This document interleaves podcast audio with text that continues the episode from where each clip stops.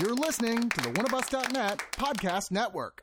OneOfUs.net and all of the shows on it are 100% subscriber supported. Please consider becoming a subscriber to OneOfUs.net. Keep the site and all of our great shows going and get some terrific bonus content as well.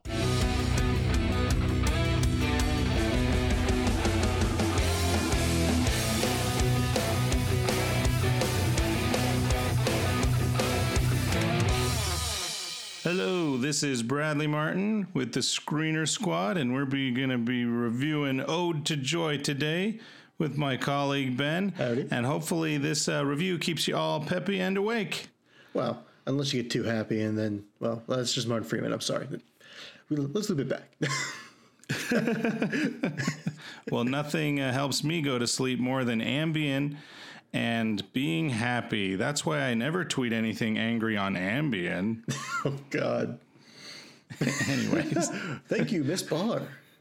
we're talking about the movie Ode to Joy, starring Martin Freeman, a quirky, uh, sick, so I can't fall in love genre comedy, which has its ups and sleepy downs. No, that, that was bad. Oof, that, that, was that was just getting progressively worse. just yeah, let me, let me just stop the pun train and why don't you give us the synopsis of this movie? Sure. Uh, so, as you were saying, the movie stars Martin Freeman as Charlie, a guy with a disease called cataplexy, which I may mis- be mispronouncing, but it's a form of uh, semi narcolepsy where pretty much uh, when your body experiences heavy emotions or strong emotions, primarily in Charlie's case, joy, but also sorrow, anger, etc., uh, basically your brain shuts down, your muscles lose their strength, and you can pass out uh, because of a certain chemical imbalance in the brain.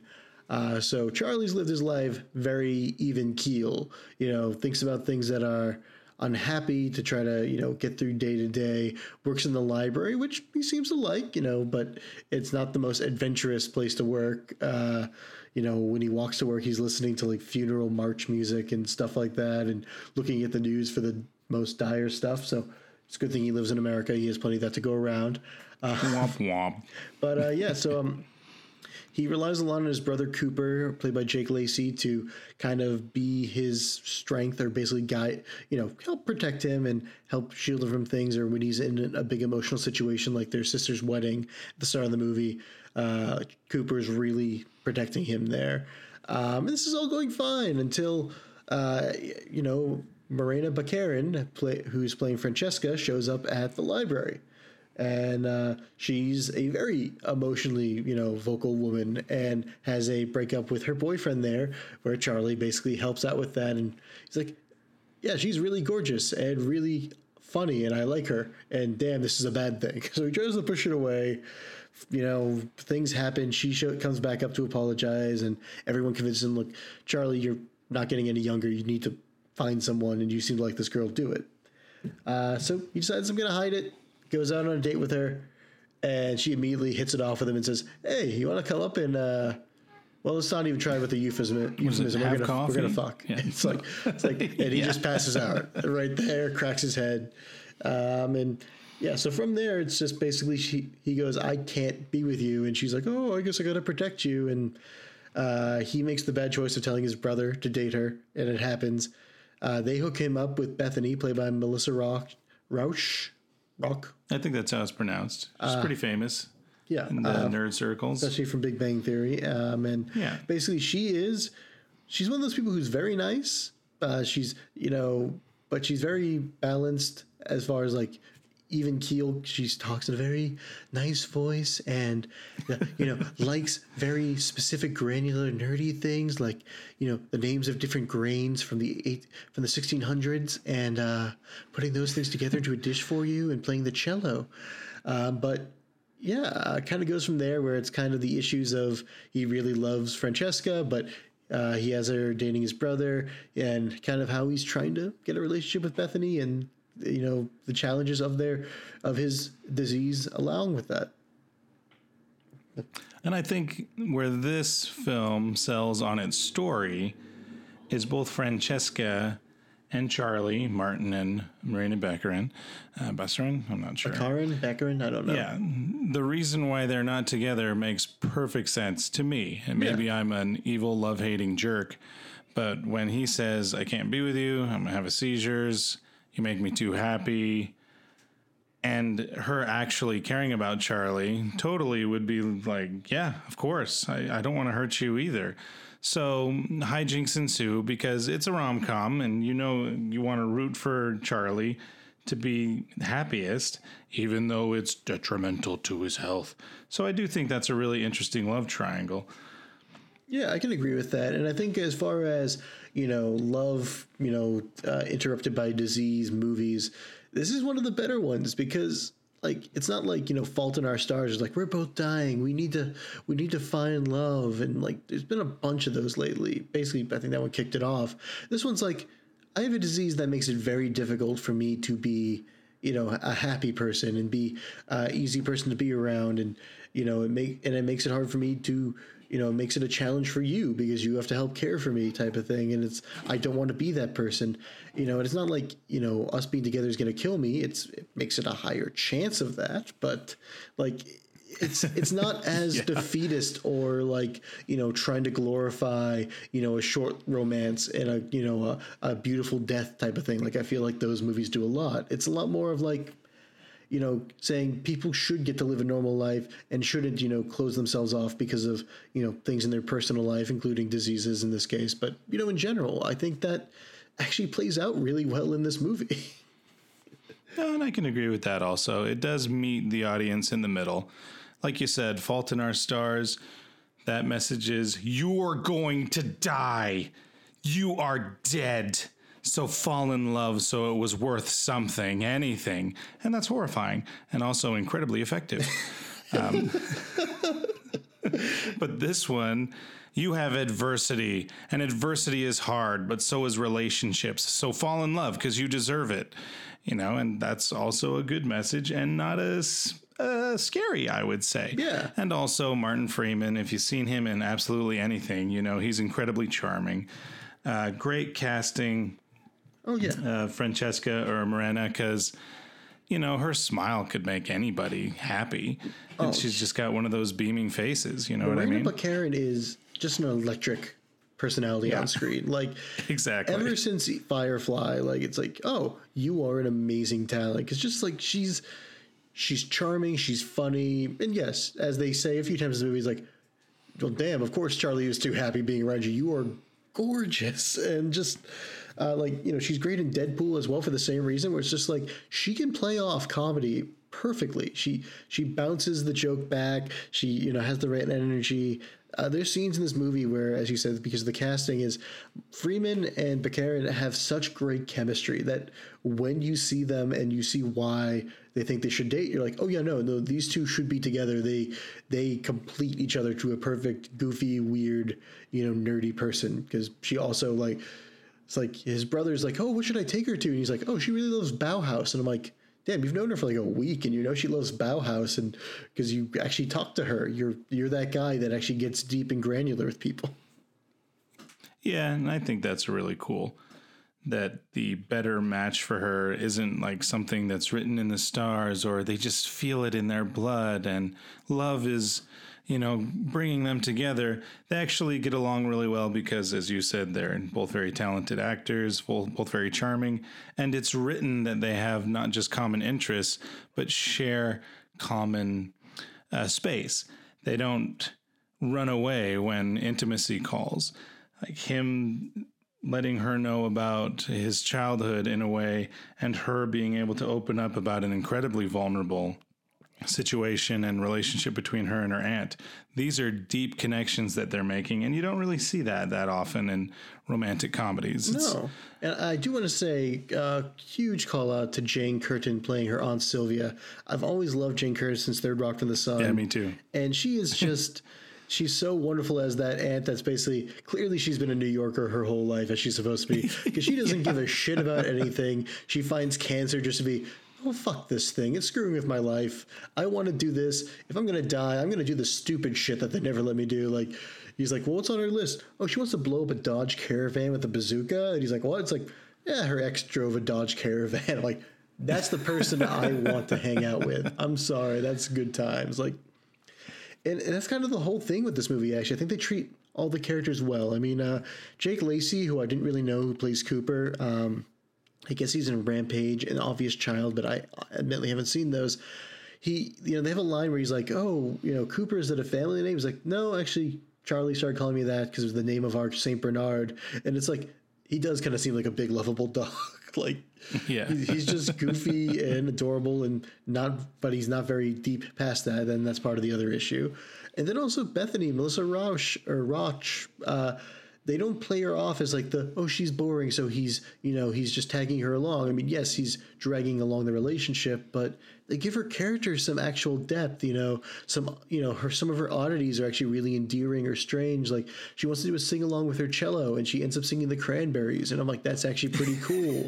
and then Yeah. like he and like she's not like totally asexual. Like she tries to they try to have a sexy time where it's weird, yes, but it's like damn she is they don't play her off as not attractive. They don't play her off as you know frumpy. It's like no she's just you know when she has to she's a person who has to get in that mood. She doesn't you know showcase her you know her more adventurous personality at all times. And even then it's not even the most adventurous. And i'm like i really love that about this movie Yeah, and I agree that there's some really good one-liners during their sexual exploits.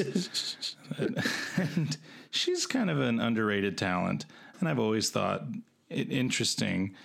Uh, the first thing me and my wife saw her in was True Blood, and she was like the gorgeous knockout in that. that yeah. was trying to seduce the, I think, good old one of them good old Christian boys. it's been a long time, but fantastic in that. So it's really cool to see her play so many different and diverse roles where she isn't, you know, just walking into a restaurant being like, hey, boys, and everyone turns and is like, whoa. She takes some real chances with her comedy. And I think that's a testament to being a true comedian.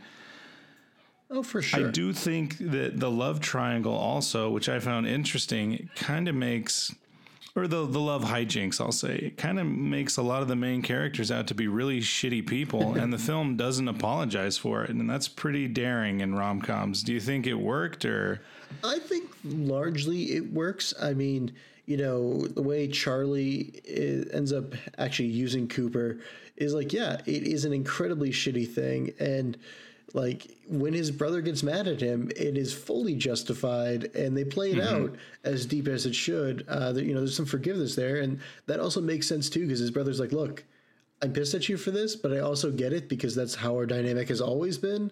I want that to end, but we this is not this is something I helped foster, and while it pisses me off, well, we need to own it now. And I'm like, I thought you know it's not perfect, but it's it's a very mature way to handle it. Uh, when a lot of other movies would you know just let it brush off and be like, you really got me there, eh? yeah? And well, a lot of other movies would be, especially in the comedy. Uh, scene because there's a lot of lowbrow comedies. They would say, "Oh, well, who cares about that person? The weirdos deserve disdain and kind of to be used this way. So screw them." And the film never goes there, which kind of surprised me because th- there's a bunch of silly hijinks that do take place in this movie, but it never goes full mean spirited. yeah. But you know, meanness does happen, but only to the result of some pretty genuine conversations about how we should all be kind to each other. Really, Yeah, exactly. And I will say another thing I really appreciate in this movie is it didn't try to do the, uh, oh, well, you should really be with Francesca, so the brother should really be with Bethany thing. It's like, no, it's not how, yeah, it's not how real relationships how life work. works. Oh, exactly. Or you should be with who you want to be is the good message. Uh, going back to Jane Curtin, I liked that she's this character who lives in the moment and gives good advice, but she never feels like a plot crutch.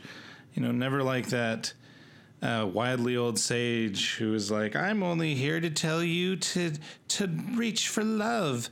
I mean, certainly she does give advice to Francesca that is kind of cheesy that way, but she also has her own shit going on, like you said. Yeah. She seems like though she doesn't get much screen time, mind you.